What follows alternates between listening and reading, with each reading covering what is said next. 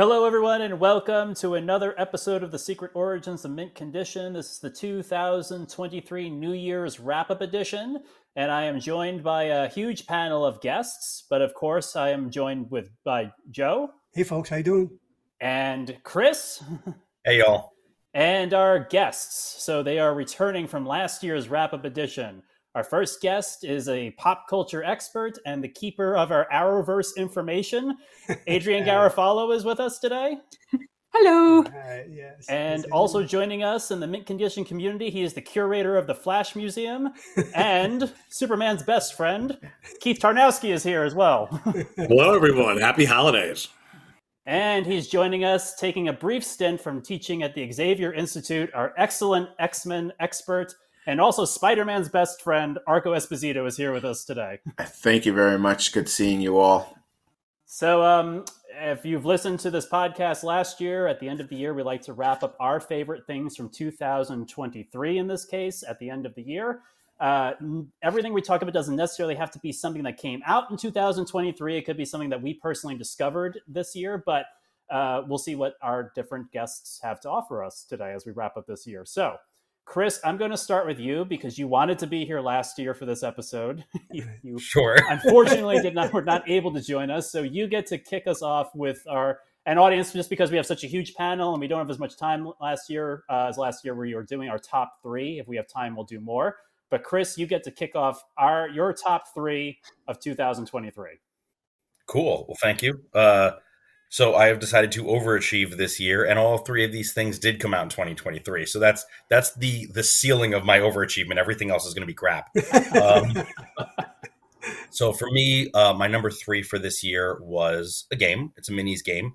It's called Star Wars Shatterpoint, and basically it was an attempt at making a um, a skirmish game with Star Wars miniatures, and it's it's a cool system. It's interesting. The game can move pretty quickly.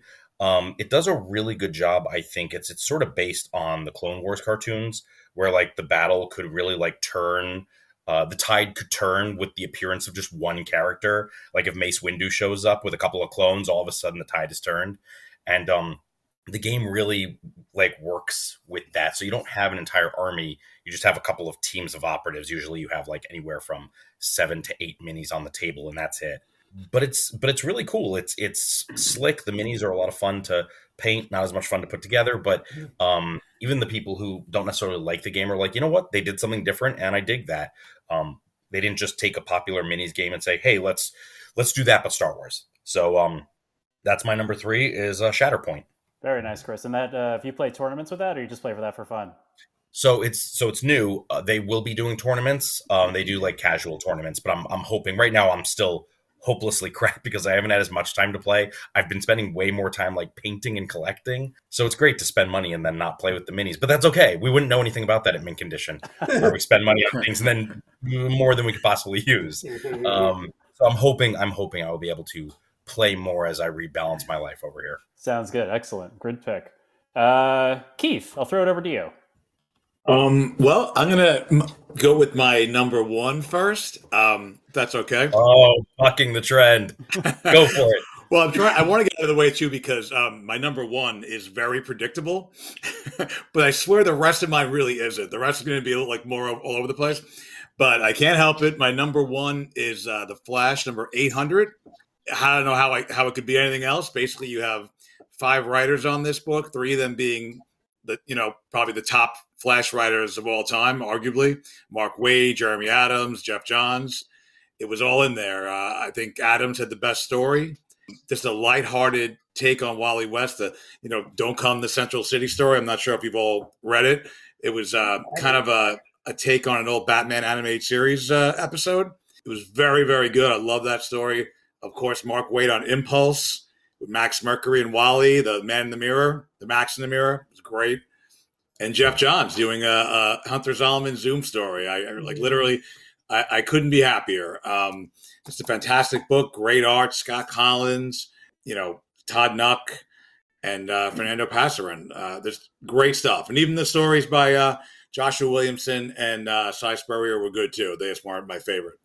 Um, so that's hand, hands down my my uh, my favorite uh, thing of uh, 2023. And it was very predictable. I know. that was uh, it was on, on my brand. honorable mentions list. on brand and also for you, Keith.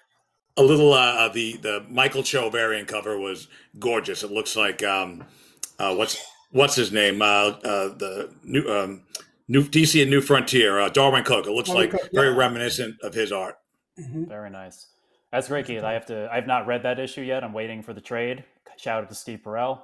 Um, Can, can I just say that uh, you know, listening to you guys uh, through the last few years, and you guys talking about the new books and everything, it's it, it does make me uh, a little envious that you all have uh, kept up with it to a to whatever degree uh, through the years. I mean, it, it, I've been out of it for probably close to 16 years now, and how much, and I know of, of all the big stories both in DC and Marvel that have happened.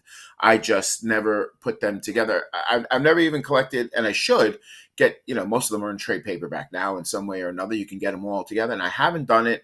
And I, I just feel I, it's great that you guys have kept up and that you enjoy it as much as you have because you're all have been fairly positive over the last few years of, of doing this of, of uh, the Flash, especially a, a lot of DC. You guys are in a, into a lot of DC that I was never into, but it, it does make me long for the years of those those Wednesdays of, of uh, the, the the new stories coming out and the new books, and um, you know that that's one of the reasons why I do listen to you guys because you do bring that nostalgia back.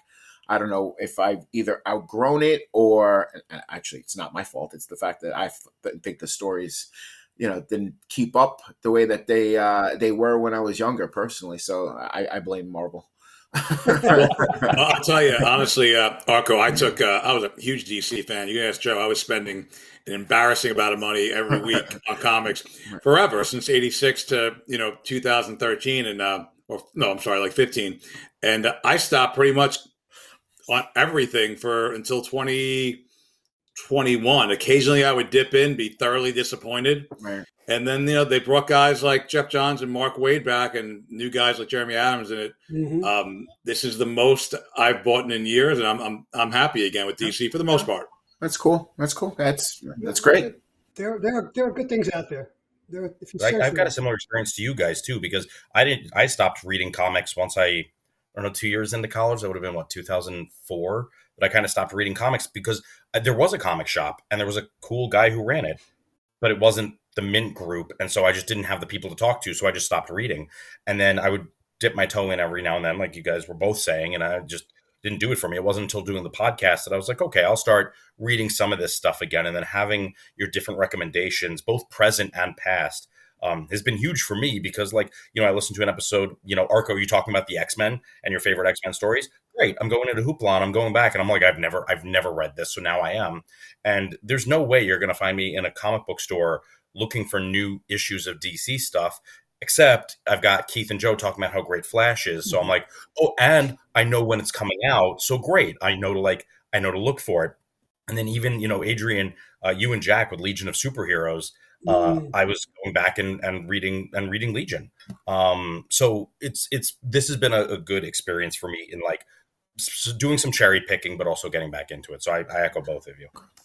And it's a good time for our non-sponsor sponsor, Hoopla. Yes, Hoopla. who, if it wasn't for Hoopla, I probably would not have gotten back into reading because trade paperbacks cost a lot of money. They sure do.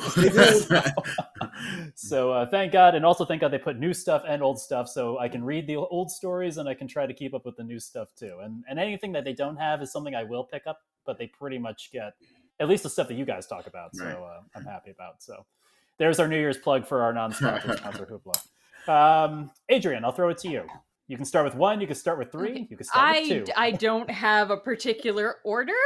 Um, but you know, let's just get this out of the way. As the token girl here today, I'm gonna say Barbie. the Barbie Okay, was movie good. was hilarious, uh, and it was one of the best movie going experiences I had this year. Because I I've I've said this to a few people. I haven't said it on here, but when I had gone to the movies, everyone was laughing together but then it was like everyone in the theater had their their moment of like an extra loud laughter.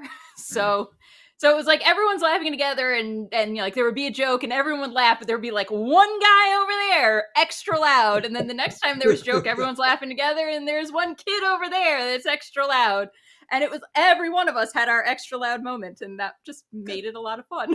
yeah, Barbie was a good movie. It was it was really good. I, when Karen and I finally got to see it, it was it was as good as Wacky, everyone said it was. fun. Yeah, wacky. Yeah. Yeah. it was good. It was good. And But I I echo what you said, Adrienne. Good movie, but like great movie going experience. Like easily my best movie going experience since Dark Knight.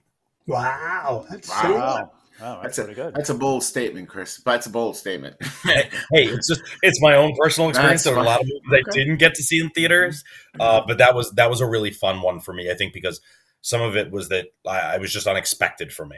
yeah, Yeah, it was uh, excellent. It was such a funny. I saw it twice in the theater. I loved it. I um, I knew it would be funny, but I didn't think I'd laugh that hard. And Adrienne, I agree with you. There, I think there were definitely moments for certain people. For me personally, the the like cliche stuff in like the Ken's house at the end, I felt personally attacked about me like 15 years ago. I feel like like the awful black leather couch and some other stuff. I'm like, I w- I wasn't that extreme, but I was like, oh yeah, yeah. Um, it was such a fun movie, and I love Ryan Gosling. He was he, he's such a Hilarious. he's got a really good sense of humor.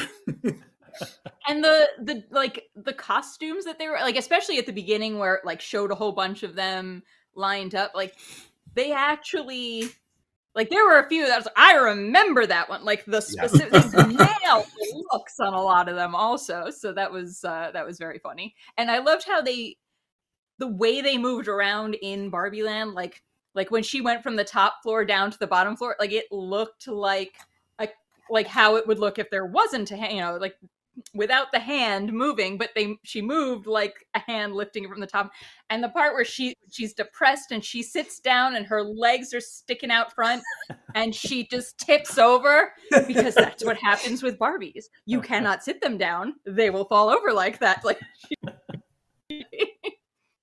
so that was a lot It, it, it really works on a lot of many levels. It's Yes. really good. yeah, that's a solid pick. Excellent, Adrienne. Uh, Arco, let's throw it to you. Whatever right. order you want to go in. Okay, well, seeing as how I have two big ones that I want to talk of, uh, one is going to be positive experience, and the rest of it uh, probably not so much so, but whatever. So, uh, one thing that you guys may not know about, and James may know, that I am a huge Godzilla fan. Okay, and the fact that the this new movie uh, was coming out this year, Godzilla minus one, I had been waiting for it a long time because uh, uh, Toho taking over the reins once again, or you know, doing their their version of Godzilla as opposed to the American legendary one. Um, they did a fantastic job with Shin Godzilla. Uh, Jason and I did a podcast on that, and I was really looking forward to this one. And Godzilla minus one was probably the best Godzilla film that I have ever seen because I, I'm not sure if you guys are into it at all, but um, it, it, it, the premise is uh, the Japan right after the war. You know, it's destroyed. You know, uh, people are just down in every single way, every facet of life, and it's basically year zero for them. And this force of nature that is Godzilla comes and sets them back to minus one. That's how. That's how. Um, that that's how that's done.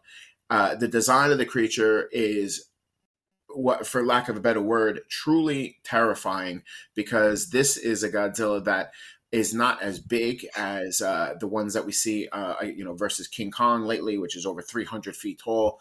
You know, a 300 foot monster with legs the size of buses is not going to care that it's stepping on anybody, but a 100 foot monster sees everybody running away and wants to eat them. So, and, and, you know, not to give anything away, but that's what you were dealing with in this film. And, uh, you know, me and Penny's uh, son, uh, Kenneth, who was a big Godzilla fan too, we were there and we were blown away. Um, you know, I don't want to give anything away, but if you are a Godzilla fan like I am, or even just a regular monster fan, go see this film because it will hit every single point for you. There's drama in it. There's a little bit of comedy in it.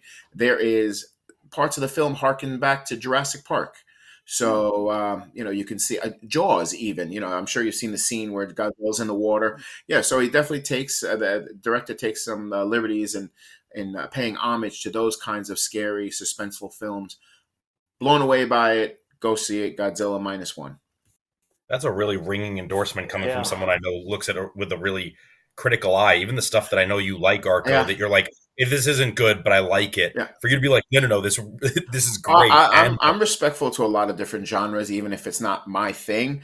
Uh, What's funny is uh, Jason and I had spoken about it along with our other friend Colin on our thread uh, about about this film coming out. And uh, if you haven't seen it, I mean, um, the reviews are spectacular 100% Yeah. rotten tomatoes whether you believe in that or not but the cri- it's critically acclaimed the critics love it it's not just just like you know, it's not just variety saying that, you know, I mean, every single uh, review has been uh, glowing. Uh, Jason went to go see it today. He said he walked out after 50 minutes. So, I, I mean, now, now I, I know Jason's tough, but I, but I respect his opinion. But I'm like, why?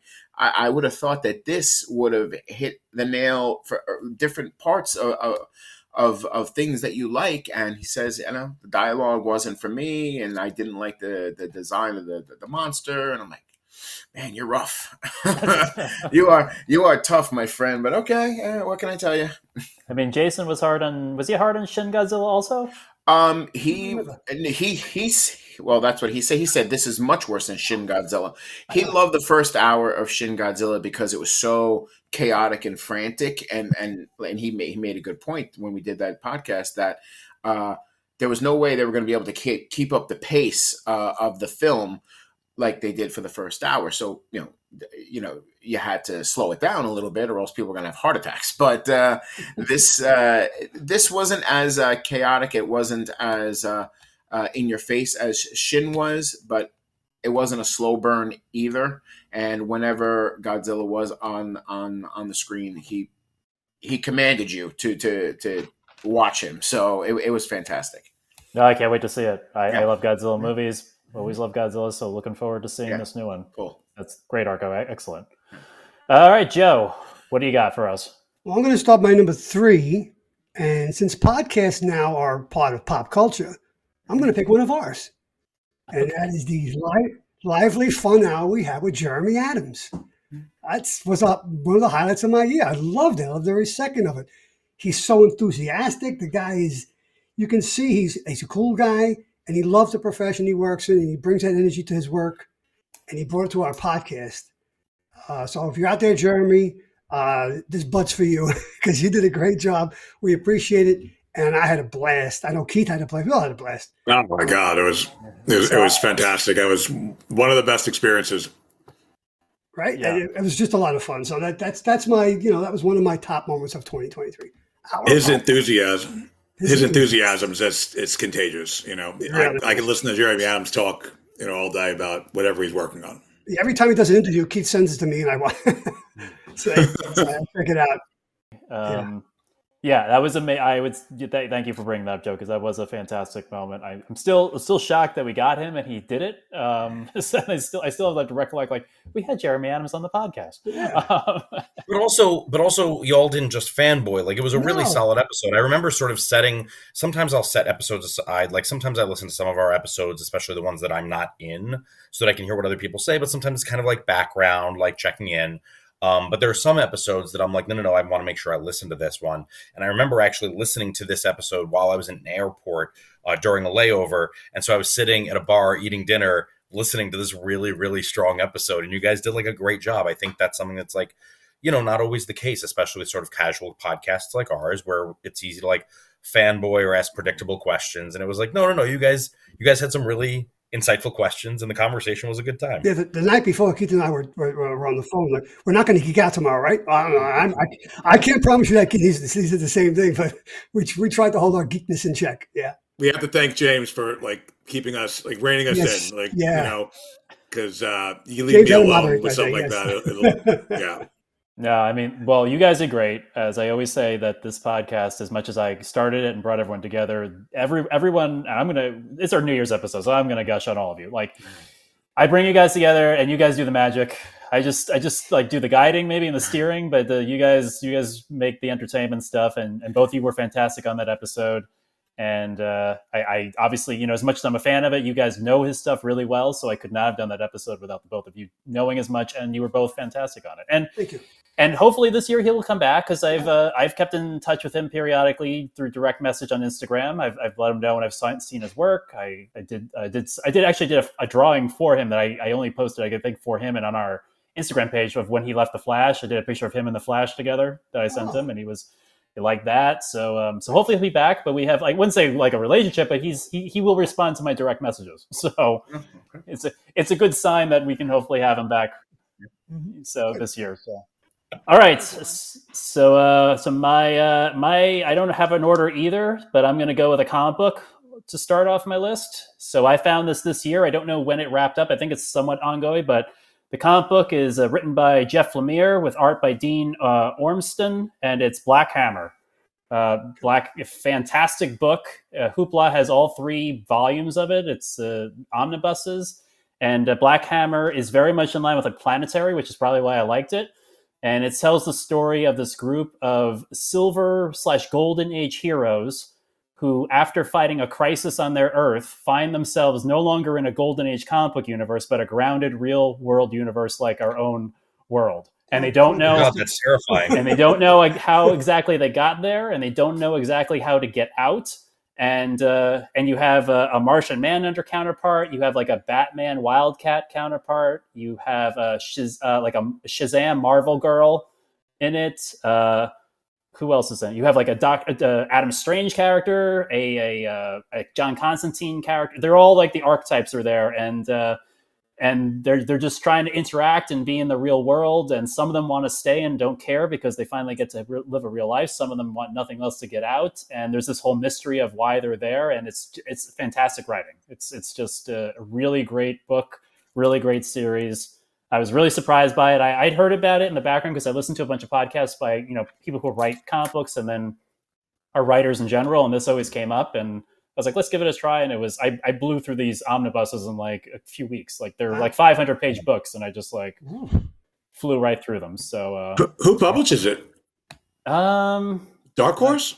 It might be Dark Horse. Let me take a look. I'll. Uh, I feel like I feel like Lemire does a lot of his stuff yeah, and I'm not really that familiar with Jeff Lemire. This is like my first like uh, obviously I've heard of him. He's mm-hmm. you know award winning, uh, very well known. Yeah, it's Dark Horse. Yeah, Dark Horse. Yeah. Well, that I'm definitely going to pick it up because that sounds that sounds great. And I've read yeah. I've read a ton of his indie stuff. I've read his um, uh, the Underwater Welder, Sweet Tooth, and Essex County. They're all incredible. Um, and I, I like I like his um, his Animal Man and uh, mm-hmm. his Green Arrow. But man, his uh, the Underwater Underwater Welder and Sweet Tooth and this such great stories with such heart.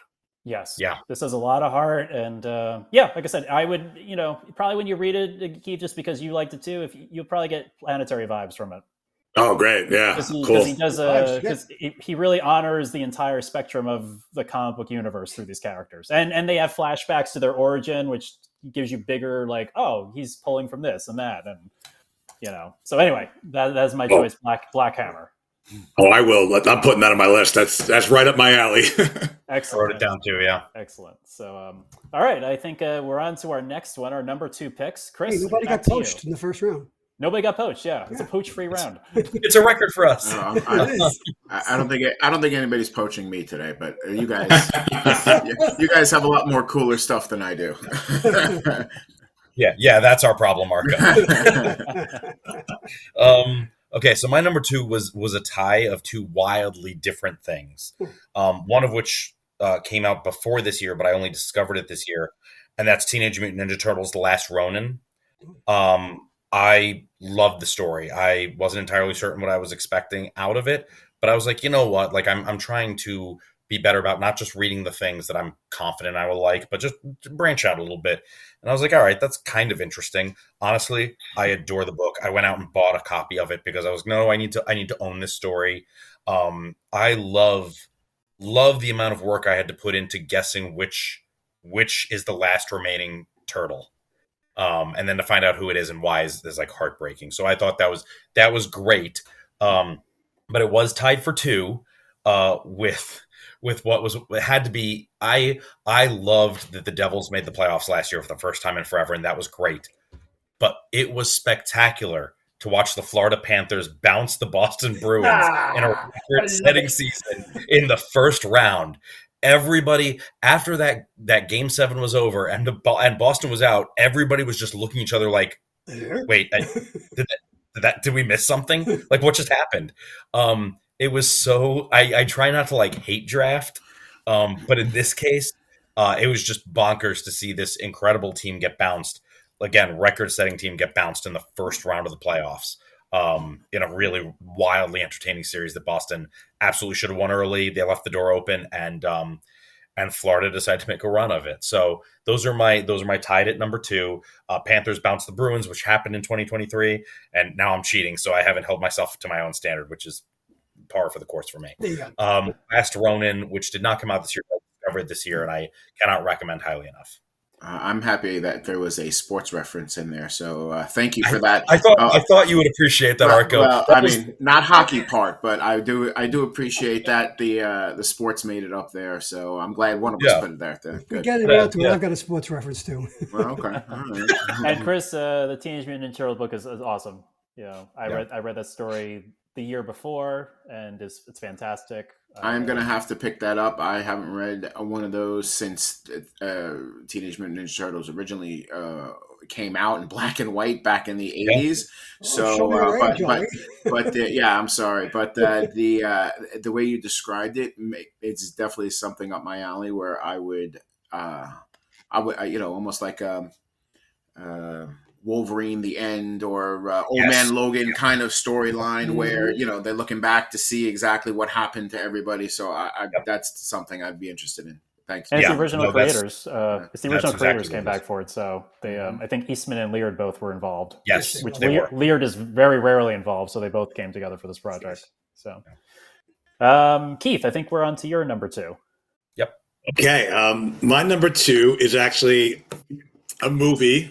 Um, I'm not sure. I, I mentioned it briefly before as a recommendation on one of the other podcasts uh, earlier this year. Um, the movie, the horror movie Megan. I'm not sure if anyone here has seen that. No. It is a horror movie that doesn't take itself seriously at all, which is kind of like my favorite horror movie. Um, it's silly, it's silly as hell. It's basically about a um, a young girl who unfortunately loses both of her parents in an accident, and her aunt works for this toy company that's making these like AI like kind of robots, and she makes like a best friend, Megan, for her, and um, of course the AI goes haywire and takes its job to take care of her a little too seriously, and you know starts killing people who remotely threaten the little girl. Um, it's so silly. She sings like a Rihanna song as a bedtime like song to the kid, and that's literally like another moment, like Adrienne mentioned before in the theater. I was laughing like a five year old when that happened. I like if I was home, I would have rewound it like seven times. Um, I, I almost made it my ringtone. I found it.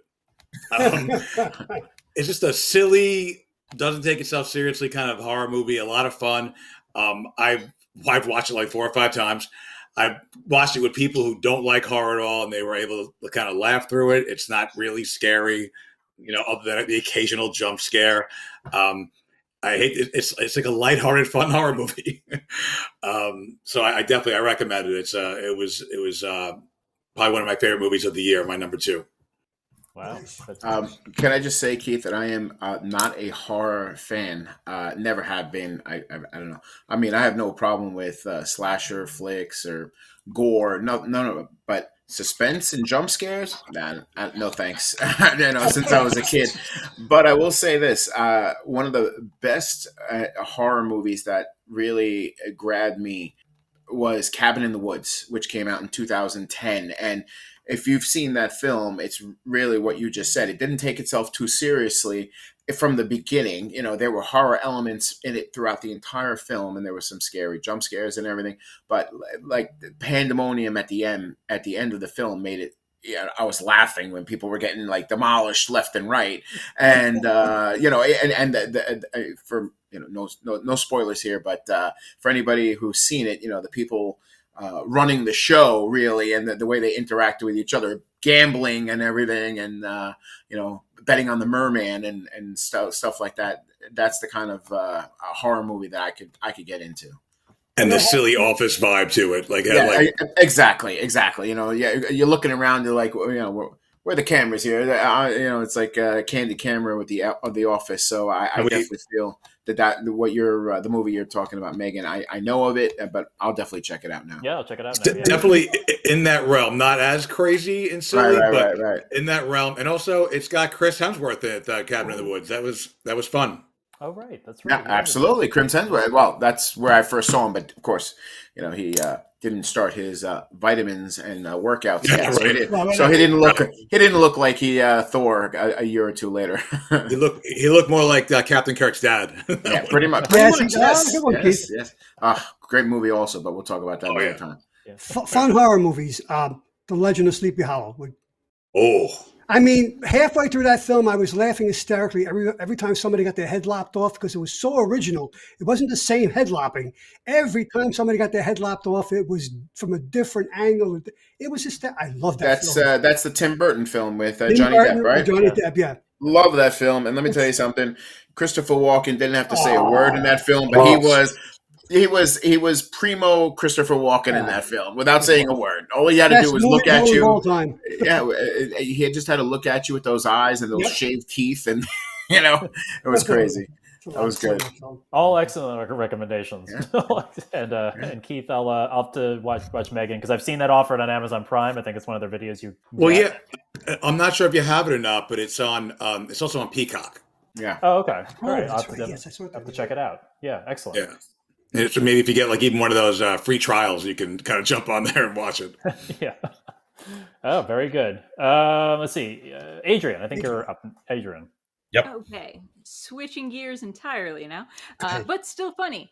Um, so it's not some, it's not exactly something I discovered this year, but um, sort of. So um, uh, Peter Pan goes wrong. So I don't know if you've heard of. I see Chris gesturing.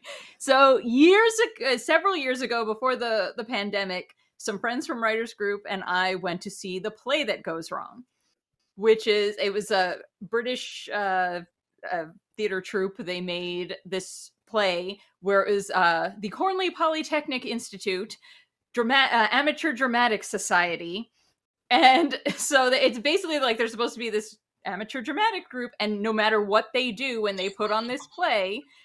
Everything goes wrong. By the end of the play that goes wrong, the entire freaking set has just collapsed. Like, but like and like each character has their own like if you've ever been in any sort of theatrical like amateur theatrical thing you watch this and you're like i know that person i know that person because they just nail it perfectly there's the guy that doesn't know his line there's the guy that like keeps grinning at the audience just because he likes the attention there's the obsessive like overbearing director lead actor guy you know like just and the physical comedy that they do is just like they have to be so meticulous because everything is collapsing around them. So Peter Pan goes wrong. One of their subsequent plays um, just came. It was just on tour, and it was actually the original people who created it that were on tour. So, um, so some friends and I uh, went to see it, and it was hilarious again.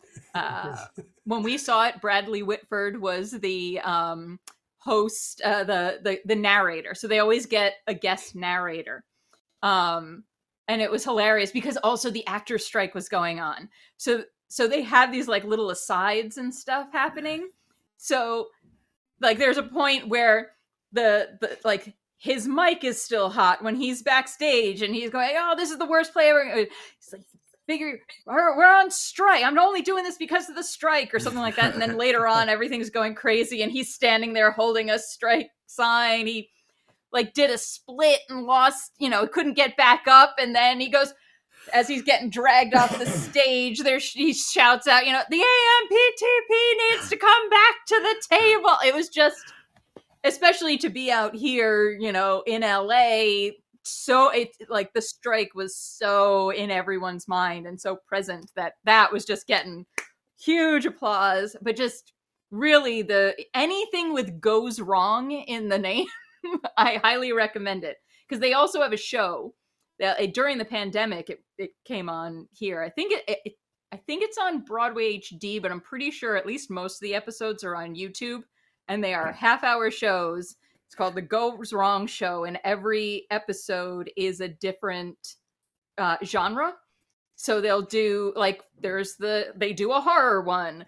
They do this weird like it's supposed to be a southern drama, but it's called 98 degrees, 98 degrees or 90 degrees, whatever it is, that factors into it in many ways and it's just it's just uh, they're very funny. If you need a good laugh and if you have any experience with amateur theater, check out anything with goes wrong. Even Peter Pan goes wrong is it's a, they have a shortened version that they did as a TV special. They did Christmas Carol goes wrong. So yeah, really funny. that sounds interesting. Yeah, I've, I've, never I've never heard of it. I'll definitely check it out now. This, it's really it's really brilliant. It's brilliant work, and especially the original stuff is good, but the stuff that you know, like Christmas Carol or Peter Pan, it tends to be, I think, funnier because you know what's supposed to be happening. Yes. so like the chaos is that much more. Some of it's expected, some of it's unexpected, but no, that's that's a great pick, Adrienne. Yeah, I, I'm not aware of it, but I'm I'm in. I always love comedy, so I'm definitely going to check it out. Excellent pick, Arco. I think we're back to you for your one or two or whatever, however order well, you want to go in. It depends on uh, on how you want to look at it. I, I I'm, I'm going to get this negative one out of the way, and um, you know, uh, we're all coming up with new things. You're all giving me stuff that I really haven't heard or seen or, or, or read. But um, here's my hot take on something that I think is dead. And, uh, you know, uh, I, there's no way to say it, but I believe that Marvel is over. And it kills me to say that. And I think you all know how big of a Marvel fan I was through uh, through everything from you know from from the beginning of the we're talking about Marvel uh, films and everything obviously, and um, you know I think it died in 2019 with uh, Endgame. I I think that the magic is gone. Uh, we can blame a little bit on. Uh, on, on the pandemic, as um, Adrienne, you're you're right out there. You you you know how it's affected all all types of um, entertainment and the industry. But I, I think really it lies with just one thing, and that is the greed that um, that the studio has has fallen back on, and the fact that they have really watered down the product so much has left us with really a phase and a half of very little to to celebrate. Uh, has there been a few things? Sure. I loved WandaVision when it came out, but I was also desperate for things. Okay, so looking back on it, WandaVision may have been one of my favorites, but was it as strong as Loki? No. But I, you know, and we'll talk about that one later. But uh, um, I think that overall they don't know what they're doing. They haven't had a clear. Uh, um, path as they did during the first three phases, and look where look what it has it has gotten us. I, I, I mean, let's uh, just just this year alone. I, I can't tell you. I I know that you guys like a lot of the the smaller stuff on Disney Plus. I I, I get it, but I did not enjoy Secret Wars. Um, I did not enjoy um, most of the Disney Plus stuff that has come out. Um, I will take Netflix uh, shows, uh, Marvel shows, any day over most of the Disney Plus stuff that has come out. And, I'm talking about Daredevil, obviously, but you know the uh, um, Jessica Jones and first Power Man, they, they were fantastic. Um, how Ant Man this year, absolutely terrible. I, I, I mean, we, we we we did a podcast about that. Mm-hmm. Other than Guardians of the Galaxy, I, I, I struggle to find a film since Endgame that Marvel has done well enough for me to say this was amazing. Today I read an article on Gizmodo saying that that Marvel has basically disowned the Marvels. They're not because they're not going to be reporting it, their the money that they make on it going forward. Mainly because it's not making any money. It won't even break a hundred million. A hundred million. Think about that. They were making. I enjoyed on, it. I, I, that's fine, agent. I'm sorry. I, of course, this is my opinion, but but it's backed with some facts that they are not making the money that that for whatever reason. I don't. I, I'm I'm not going to say because they decided to go this way or that way. All I'm saying is that there has been a divide at the top where it's either Feige is doing something wrong or he is maybe he is doing he's the one doing it wrong by giving these projects to people that should not have them. I, I don't know if it's the directors, I don't know if it's the writers. All I know is that I have not enjoyed myself as I thought I would. And other than Guardians at three, I, I struggle to find something that I've really, really enjoyed.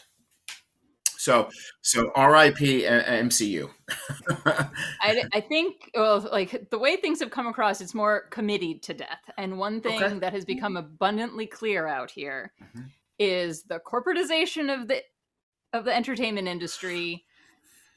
All they care about is metrics right now, and they are so they all have their heads so far up their asses with their metrics and everyone bows down to the all holy metrics that they are not allowing the creativity they're they're they're, they're committing everything okay but that's fine it, but if if they're going by the metrics as and, and in uh, oh yeah no in, in, sports we call that analytics you know as joe knows i was going to bring up and, and, that's the way that killing that's baseball. going and they which is killing that so but but you can't possibly say you can't possibly say that they are hitting those metrics. Exactly. Okay? Uh, they are not hitting those metrics. And and I I I'm not I'm not the type of person to say, well, you know, it's because you have uh, they're making films that are uh, listen, for lack of a better word, they're making them too diverse, and people are saying that that's the the way that it started going downhill. I don't believe that.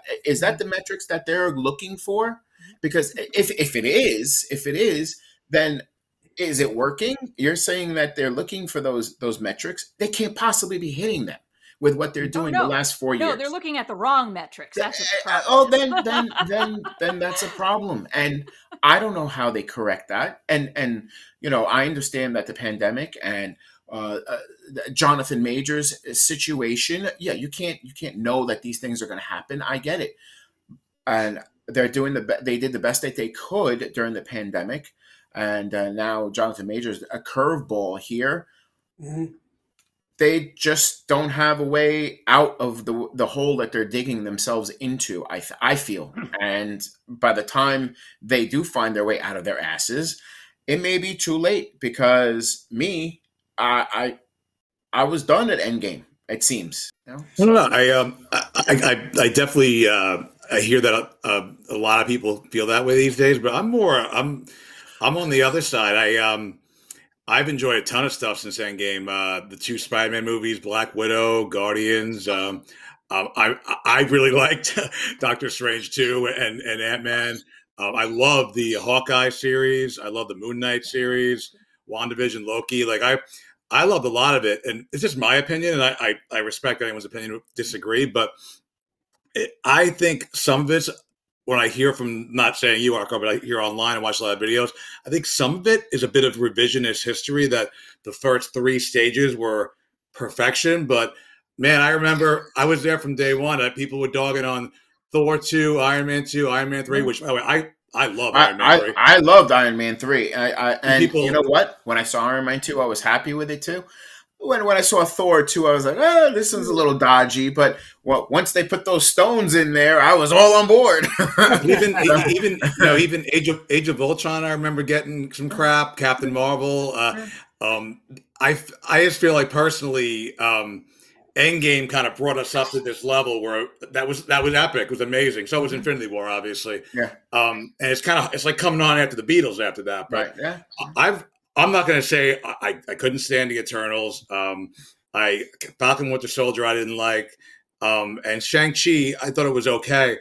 Um, but I, I don't know. I loved uh, uh, uh, Wakanda Forever. I really, I'm still all in. I will say this though, The Marvels was the first MCU movie that, that I not only not see on opening night with my son, I haven't seen it all yet, and it was mostly because the trailer just looked boring to me. Like I just and that was it. I've seen everything else up even you know Guardians three, which God movie I saw that four times in the theater.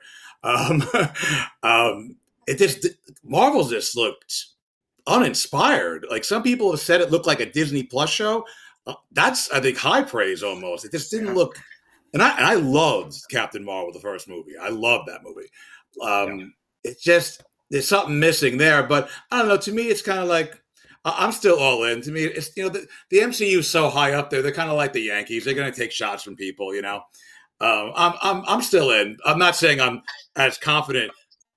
I, but, I, feel, uh, I feel I feel like you you're going to, you can always come down. I, obviously, I, you can't hmm. always stay at the at the top. That's fine, and there are peaks and valleys. I get it, but three years worth, four years worth of more valleys than peaks, in my opinion, it, it just spells almost impossible turnaround. But I do think it'd be, it'd be a good idea if they cut back on some of the yes. you know some of the output. well, they, they I mean, like, like they have Wonder Man coming out. Like I'm all for obscure characters being elevated. I personally think in comics, I think some of the best stories have been with the the lesser characters because they can do more with them. You know, like you know, I love Animal Man, the Grant Morrison's run. I like this and that, but that has to be where a creator is inspired and like see something in that character, like Starman or you know, or whatever, like Wally West when he before he was big, you know, like when he first took over, like Mark Waid, or you have to have like that love and that seed for it. That you just can't take.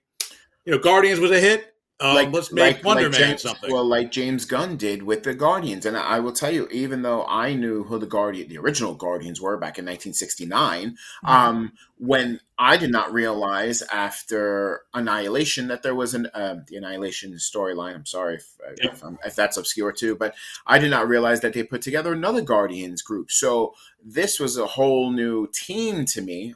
Although I know who Rocket Raccoon was, I know who Groot was, but together, no idea uh, that they did something, and it worked amazingly.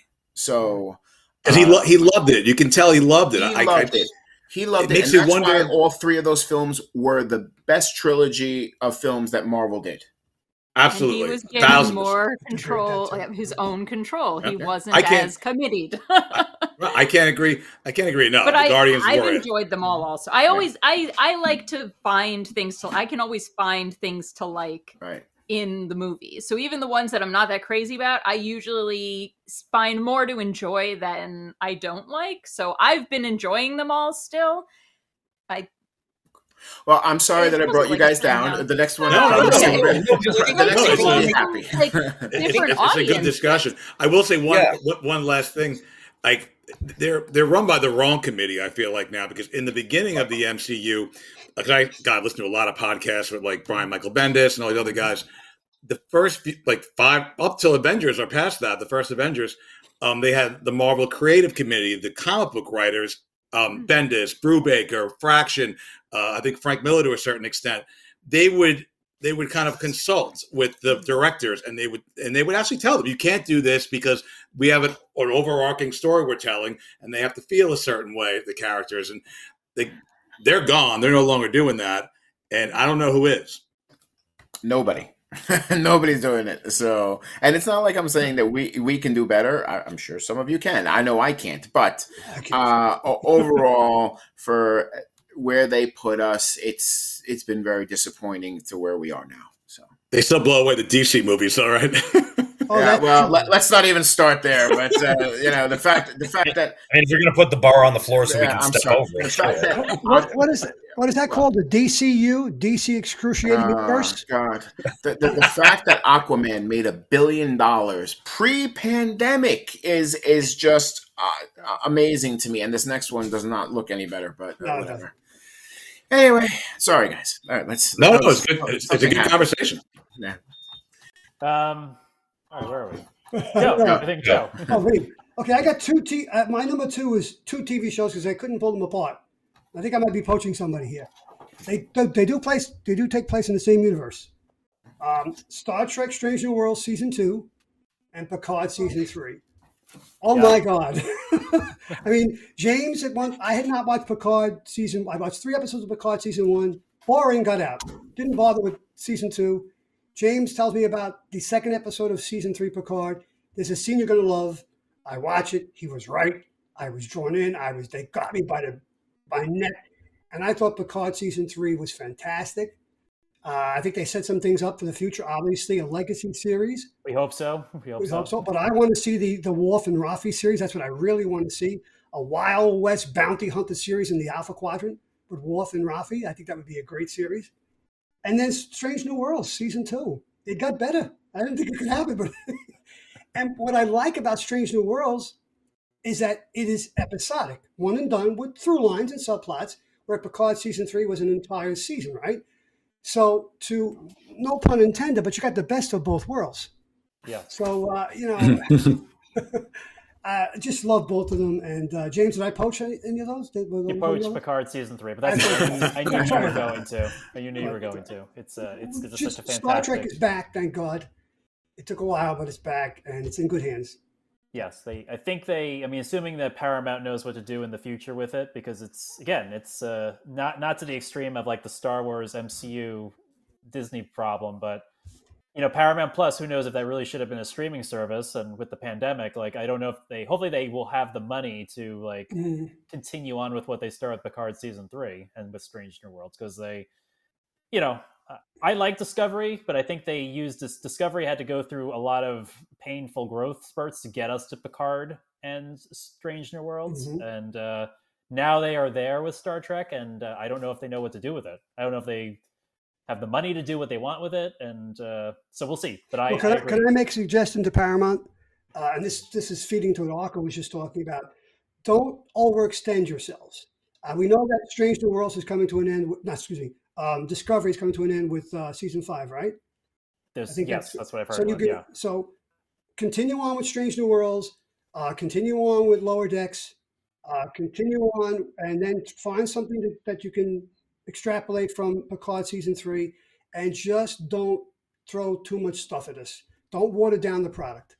Yeah, I, I agree. I mean, I, I don't know if there like needs to be, and as Adrienne was speaking about with metrics, and Arco was Yeah. just speaking about, like they seem to these. The philosophy seems to be that we have to have some of this content on year round. Yeah. I, I don't need Star Trek or, or MCU year round.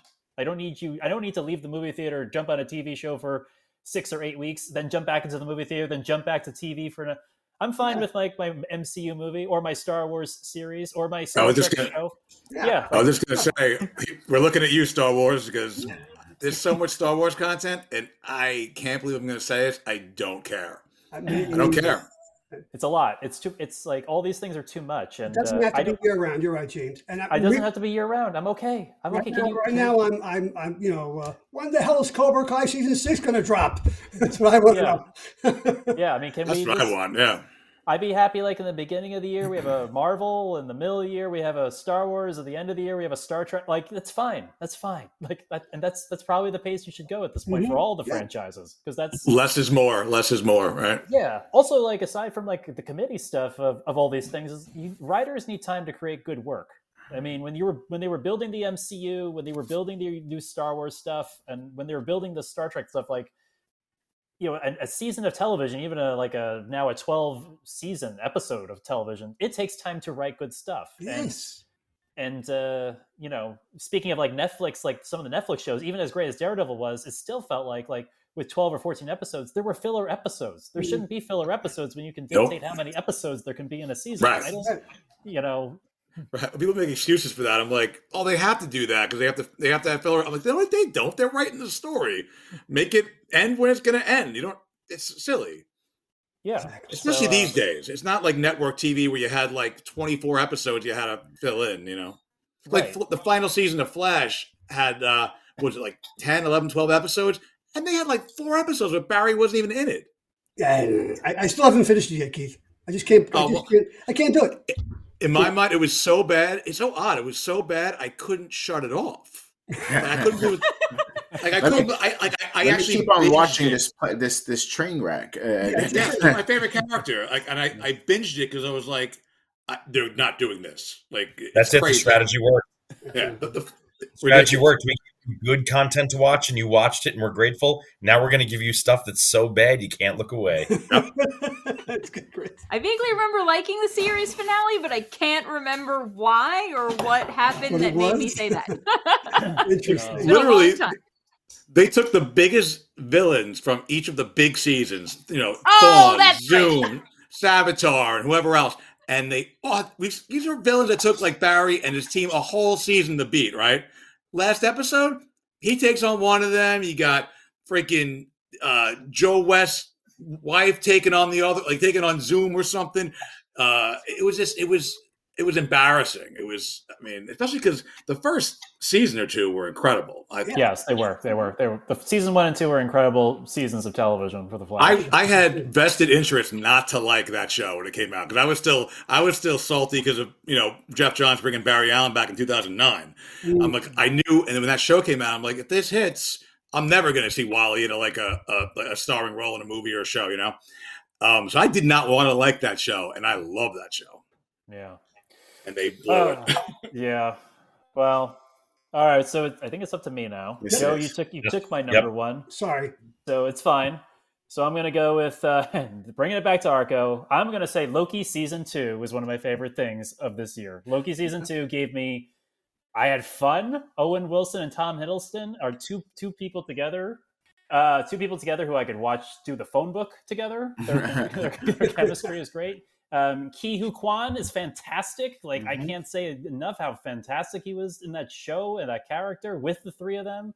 Yeah, I, I th- that show was awesome. Uh, it just it knew what it wanted to be. I didn't even care what the story was about because I'm not even sure what the point of the whole thing was until the end of it.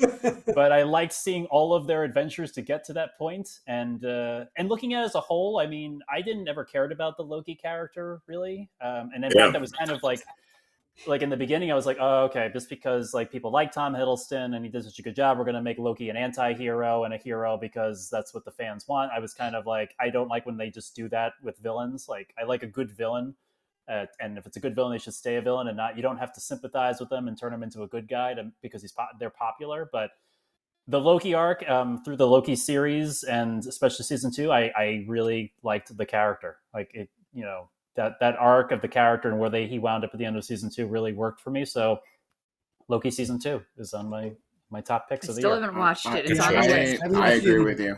It really is good. Adrienne, you're gonna love it. Anybody yeah, who hasn't seen so it definitely needs yeah. to pick it up because uh, uh, James, as as uh, to make um, uh, to finish your point about doing the anti-hero thing, I I not that I would have read it, but I believe that this there was a storyline where he ends up this way. Uh, yes. Yeah. So so I, I believe they t- they took from that. Yes, I I um I actually started reading that in Hoopla. I haven't finished the. It's like three vo- three volume story arc. Um, right.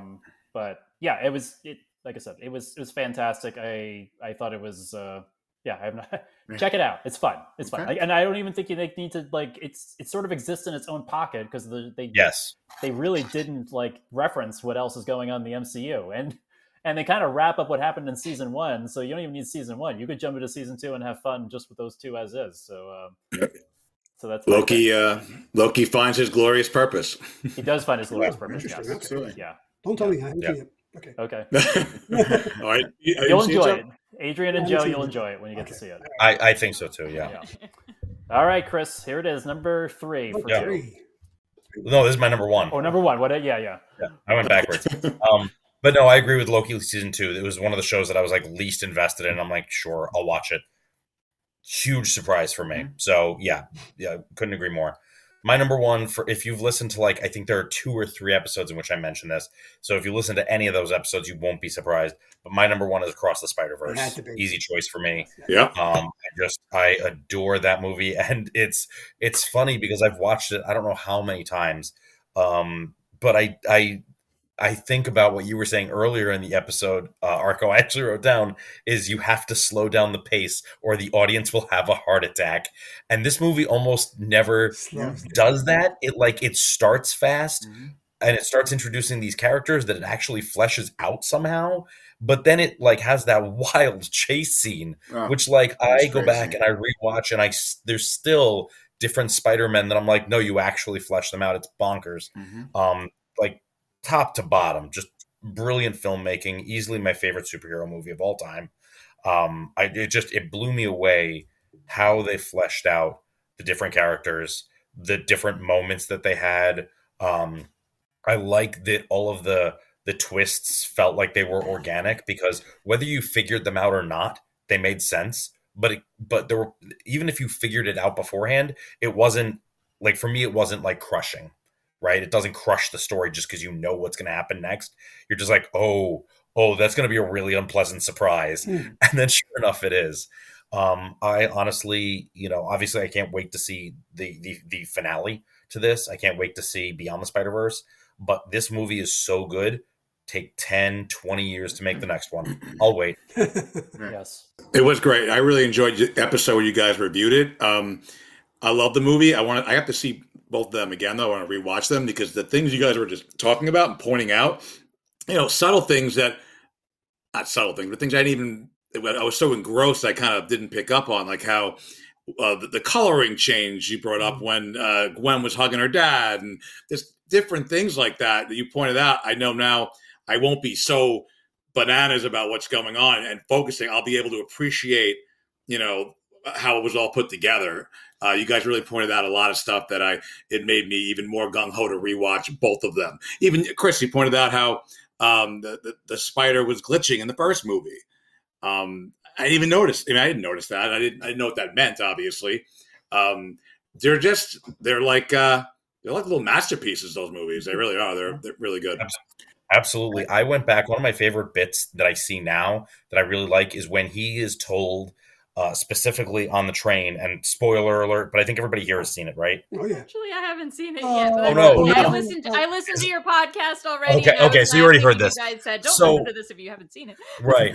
when um when he's on the train and he says you're not supposed to be Spider-Man Mhm. and Miles glitches in that moment, what you actually part of the glitch that you see if you look really closely is it glitches back to the scared little boy in the fake Spider-Man mask that he's wearing in the first movie. And there's this moment you're not Spider-Man and you can see the fraud in him in that Wow. moment before he has the resolve. It's so I'm with you. Absolutely, Keith. Yeah. Wow. it What do they call that? Like impersonator complex or something? What do they call that when Imposter complex.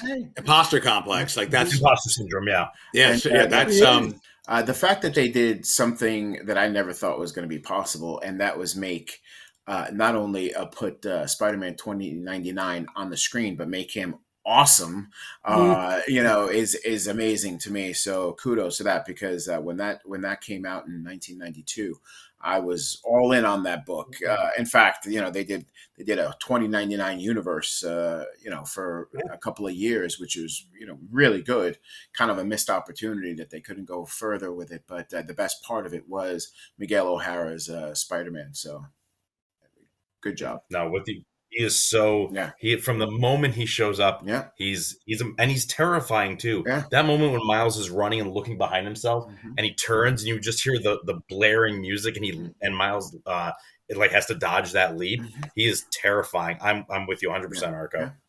Yeah. I like Spider-Man 2099 also, so I was very. I, I this re- resurgence of Miguel O'Hara is like, wow, Yeah. wow, Yeah, this is know. amazing. It, it is amazing. 30 years ago, what happened? Yeah, right. Hmm. I love that they can elevate too a, a legacy character like Miles to the, the big screen and prove that you can do that. Everyone always says, "Oh, you can't do a movie about this character because you have to explain Peter Parker. You got to explain Barry Allen." Got- it's so funny that you say that, though. And then you, you, you call him a legacy character, and he's only been around for less than 15 years. I Yeah, mean, I, I yeah. think 10 or 11 actually. So, uh, you know, and it only came in at the end of the um, ultimate storyline. Uh, that you know Yeah. they brought him in. So, uh, you know, the fact that he has become for so many people the Spider-Man is is amazing to me. When and and I'm one of those people. You know, it's it's a gimmick, not going to work out because even Ultimate Spider-Man was Peter Parker.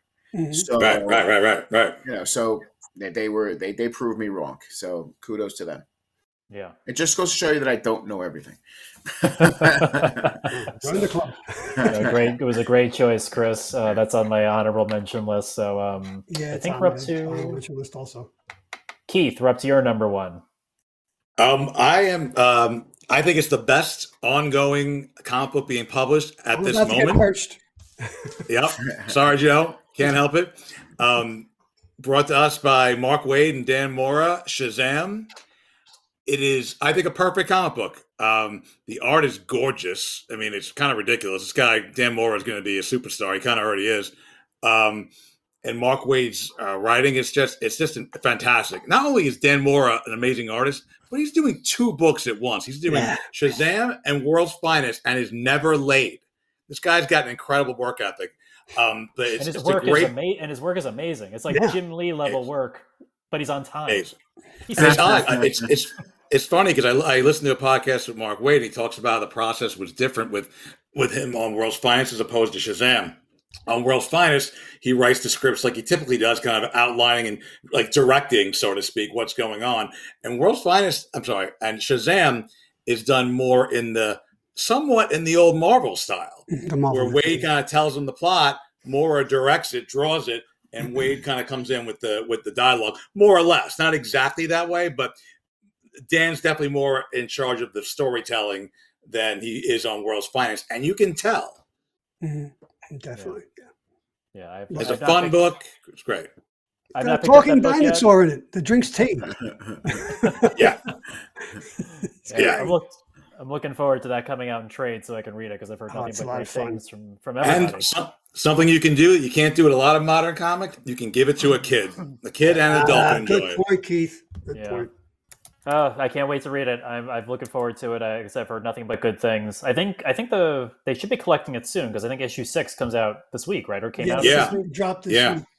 So that should Yep. be. Uh, I think that's enough for the collection. It's probably the first volume. So Mhm. Yeah, That- it's the last issue of the story too. Yeah. okay. So that'll I'll be in my future.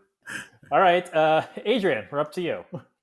Okay. Um uh like I said, no particular order, so let's go with Dungeons and Dragons Honor Among Thieves. Wow. The Dungeons and Dragons That movie is- that came out this year. That's amazing. That- Okay. That was a lot of fun. okay. Again, I enjoyed that very movie. I fun- enjoyed it. Yeah.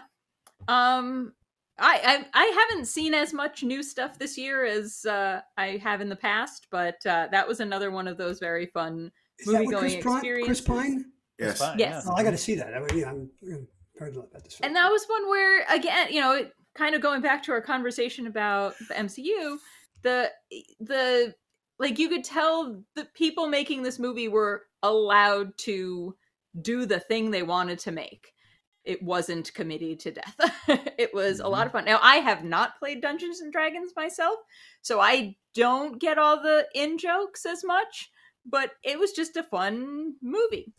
And um and yeah it was just it, it was a good time i it, it kind of reminded me of when uh james you and keith bethon and i went to see the previous dungeons and dragons movie Oh, when we were in college.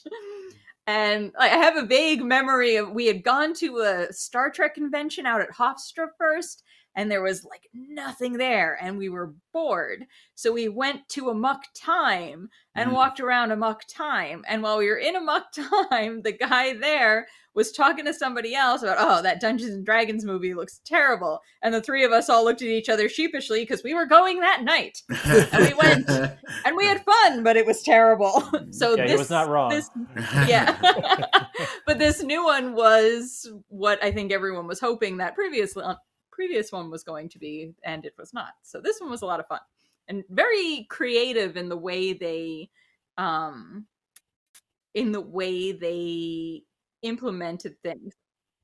But uh but yeah anyway the, it was it was creative like the the little that i do know about actual d&d um i i thought that was cool the way they implemented you know like they actually used spells as opposed to i'm going to conjure a weapon and then hit you with it which is what a lot of people tend to I rolled a complain fourteen. about Right. like they incorporated the spells where it like did weird things and like the the gravity thing or the flipping everything upside down and the and then the the, the big dragon was Mhm. really funny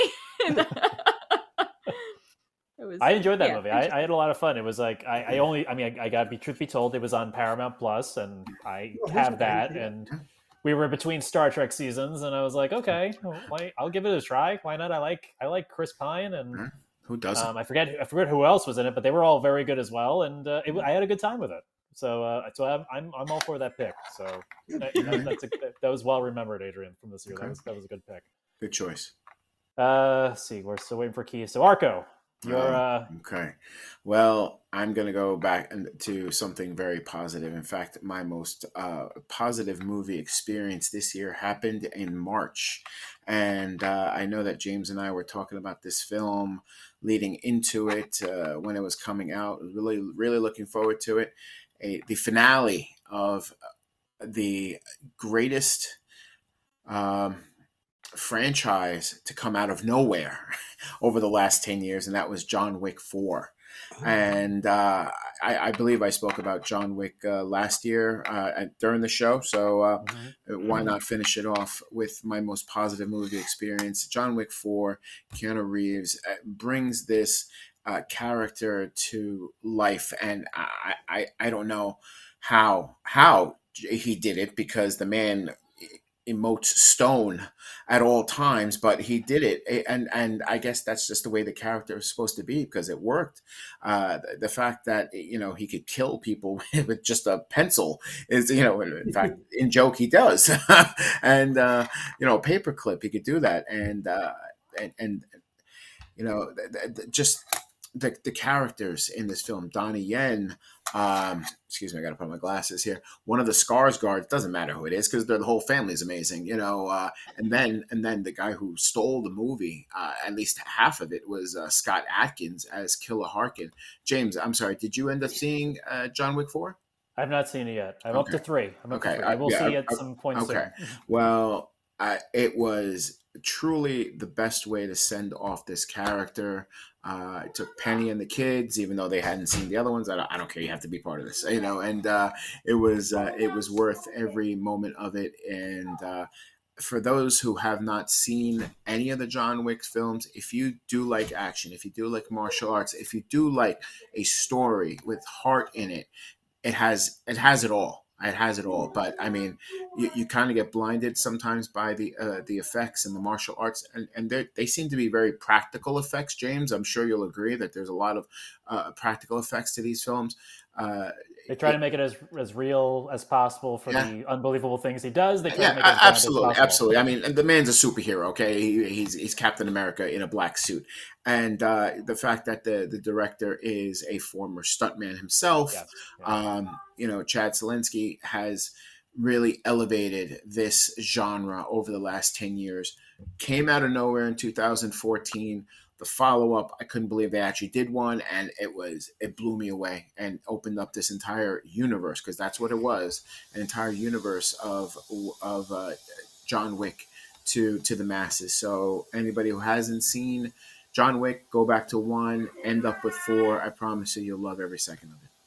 Uncle, where are they streaming now? These first the first three. Well, that's a good question. Uh, when four came out, the first three were on uh, Peacock uh, but they, they bounce around, so you may be able to find them streaming right now. I, I just don't know exactly okay. where it is, but uh, yeah, yeah, But uh, Joe, honestly, I it, you know I, I, don't want you to spend the money on them if you don't have to, but they are worth it. They are worth the money. I mean, if it's a three four dollar rental, it's worth it. So uh, definitely something to look into.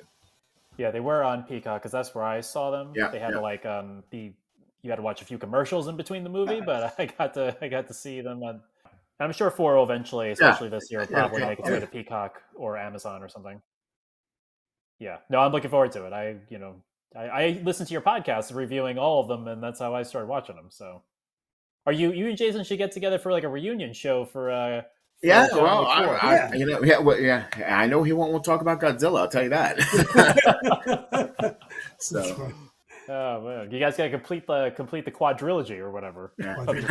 that would be great. Thank you. I'll, I'll mention it to him. Yeah, your reunion show periodically. Um, all right, Joe, your number one. My number one. Okay, Adrienne, I think you're going to like this. My number one is Superman and Lois season three. I was thinking about putting that on my oh, list, but I was like, Joe's going to do that one. a very personal season that elevates the live action superhero drama to another level hard to believe it was on CW, but yes, it was there. But this put this show puts everything else in the genre to absolute shame. That's my opinion, but I believe that to be true. And it does it with top-notch writing, acting, and directing. It respects the source material, but isn't afraid to open the world of Superman and Lois to new worlds. Without excessive violence and hand wringing, it puts the principles to real life challenges, traumas, and triumphs. I said this before, and I think it bears repeating. This is not a superhero show. This is a family drama that happens to have a superhero in it. Um, this, th- th- this Superman and Lois could exist in the um, Christopher Nolan Batman universe, Dark Knight universe. I think it's that realistic. And I've said this before, and I will say it again because um, this is one of my favorite TV shows of all time. This is basically Friday Night Lights with a superhero. I, I, I, was not expecting the the Lois Lane story, Adrienne, as you know, uh, you've seen it, uh, but it was handled perfectly with with uh, respect, with all the with all the uh, emotion and trauma that comes with that, and it was just it was just amazing. Um, I know it's coming back for its fourth and final season. Unfortunately, only going to be ten episodes. Probably not dropping until late spring or maybe early summer of next year. But um, what a great season of television! Um, I put this right up there with Daredevil season three for one of my mm. favorite live action seasons. You know. That was that was great. yeah. But this was amazing. Superman and Lois is amazing, and the two principals, Tyler Hoechlin and Elizabeth Tulloch. Is that the way you pronounce her name, Adrienne? Okay, yeah, I think so. Oh, they're marvelous actors. They really are. Excellent. That's fantastic. Oh, they they nail their characters. They are so good at their characters. yeah. And they and they write them so well. So yeah, I'm do, I'm yeah. sorry it's only gonna have one more season, yeah. but at least it's getting one more season. So at least that. Yeah, I have to. I'm way behind on that show, so I uh, I look I look forward to it. Did you start it at all, or you? I mean... started like which the first five episodes, like the season one, and then I just haven't had a chance to go back to it. So, um, um, well, we're almost at the uh, wrapping up at the end because uh, I think uh, I think I gotta give my one, which uh, Joe yeah. took. Um, Joe took my one. Sorry. Picard season three.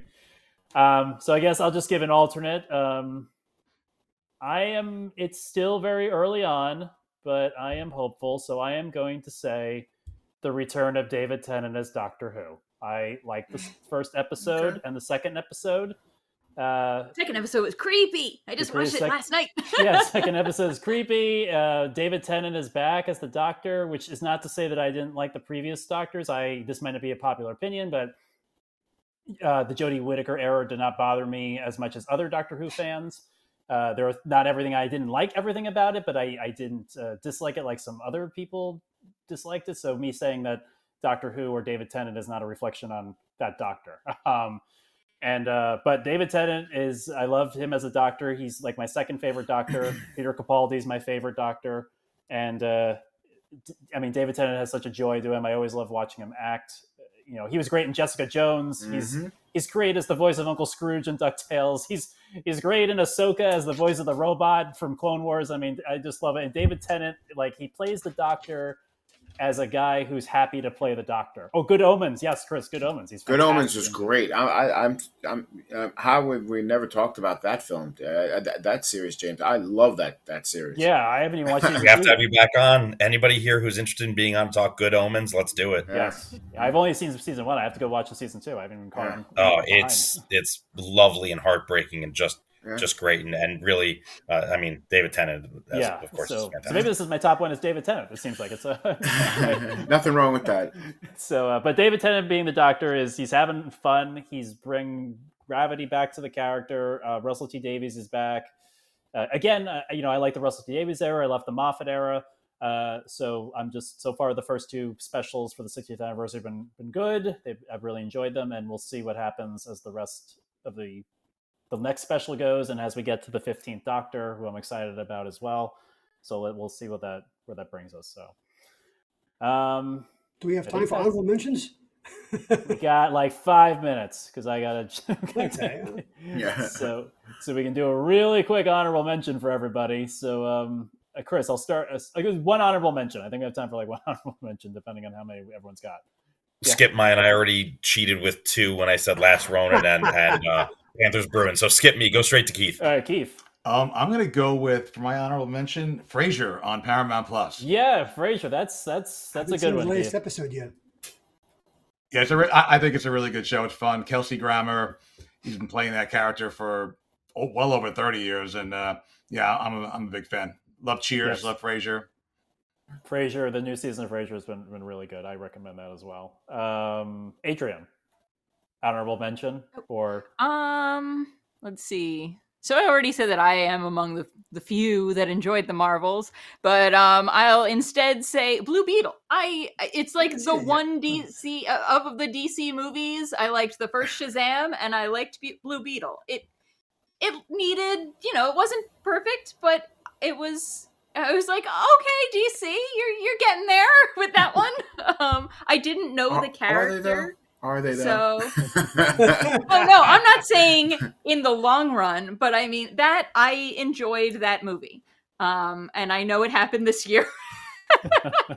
that's the that's the hard. I, I I'm having a hard time remembering stuff that happened this year. Okay. So, uh, so I'm, I'm, I'm I'm looking forward to actually watching that when I have a chance too. I mean, it's got to be better than Black Adam, also. So uh, I watch Flash. or the or the or the, you know. It so is. I'm looking forward to Blue You- Beetle. You know what? I think in both those movies, in both Blue Beetle and the Marvels cases, I enjoyed the characters. So the plot didn't matter so much to me. Um, and so people who focus more on the plot or they want to see a certain kind of plot um, probably wouldn't like either. But I I just enjoy spending time with characters. So I I have an easy time just kind of dismissing a bad plot and as long as like the characters are fun to watch. So I was having fun getting to know the characters in Blue Beetle. I enjoyed the characters in the Marvels, and even like the the reviews I've seen of both, people have said the characters and the actors playing the characters do a good job, and then usually the qualms are with the plot. Have you ever read a Blue Beetle uh, with Jaime Reyes comic? No. They're, they're really good, and I, I think it's pretty dead on. I, I think he did a great Okay. job as Jaime. Yeah, I want to see them come back. So that I was a little discouraged at how, you know, it wasn't necessarily doing especially well. Though I hear it's doing very well on Max. Yeah. So so that at least has some hope for seeing those. Guys. I hope they come again. back. I, I want to see. Uh, I want to see Ted Kord. Oh. Yeah, Yeah. yeah, that cliffhanger. see the Yeah, guy who's I- playing him is the guy from um, uh, that uh, Apple show about the the sports show. Um, Well, I don't know if they actually cast him or they're saying that would be their dream casting. well, he had a he had a picture on a um, like he was in a picture on like someone's uh, desk or something like that. Um, uh, who's that guy? Ted Lasso, the guy who plays Ted Lasso. Oh, Jason, Jason Sudeikis. Sudeikis? Yeah, he, he plays Ted. He's Ted Kord. There's like a, a picture in a frame, and then the after credit scene, you hear his voice. Oh, The, mu- the, the mustache god, Yeah. Jason Yeah. Ted Lasso. I, I, I love Ted Kord, so I'm I'm all Yeah. in for that. Um, Arco.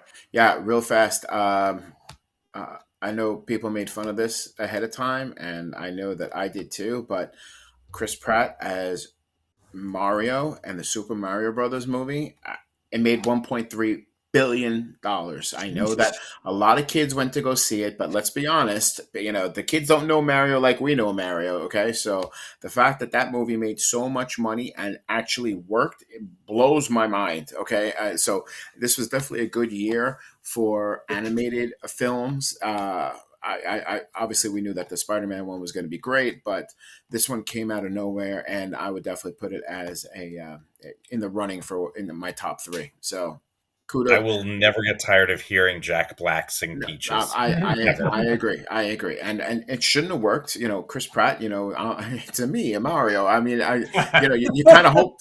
I mean, I could have done that, but uh, it really worked out very well. So the story was good. The animation was great. Uh, all the character actors were fantastic. So kudos to them. Absolutely. I agree. Yes, I agree with that. I agree. Uh, Joe, honorable mention. Real quick, uh, Batman, Superman, World's Finest. Keith mentioned it before, but uh, great book uh, by um, Waid and uh, and Mora. JSA by J- J- Geoff Johns. Green Lantern by Jeremy Adams.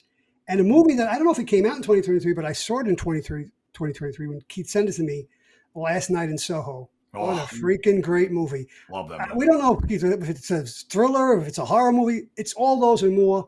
And when you have Diana Rigg and Terrence Stamp in the same movie, you got to watch it. Hmm. And what a fantastic film! What a soundtrack too. Oh, the sound. Well, yeah, it's the soundtrack of my youth. So yeah, yeah, great, great, great film. I highly recommend it.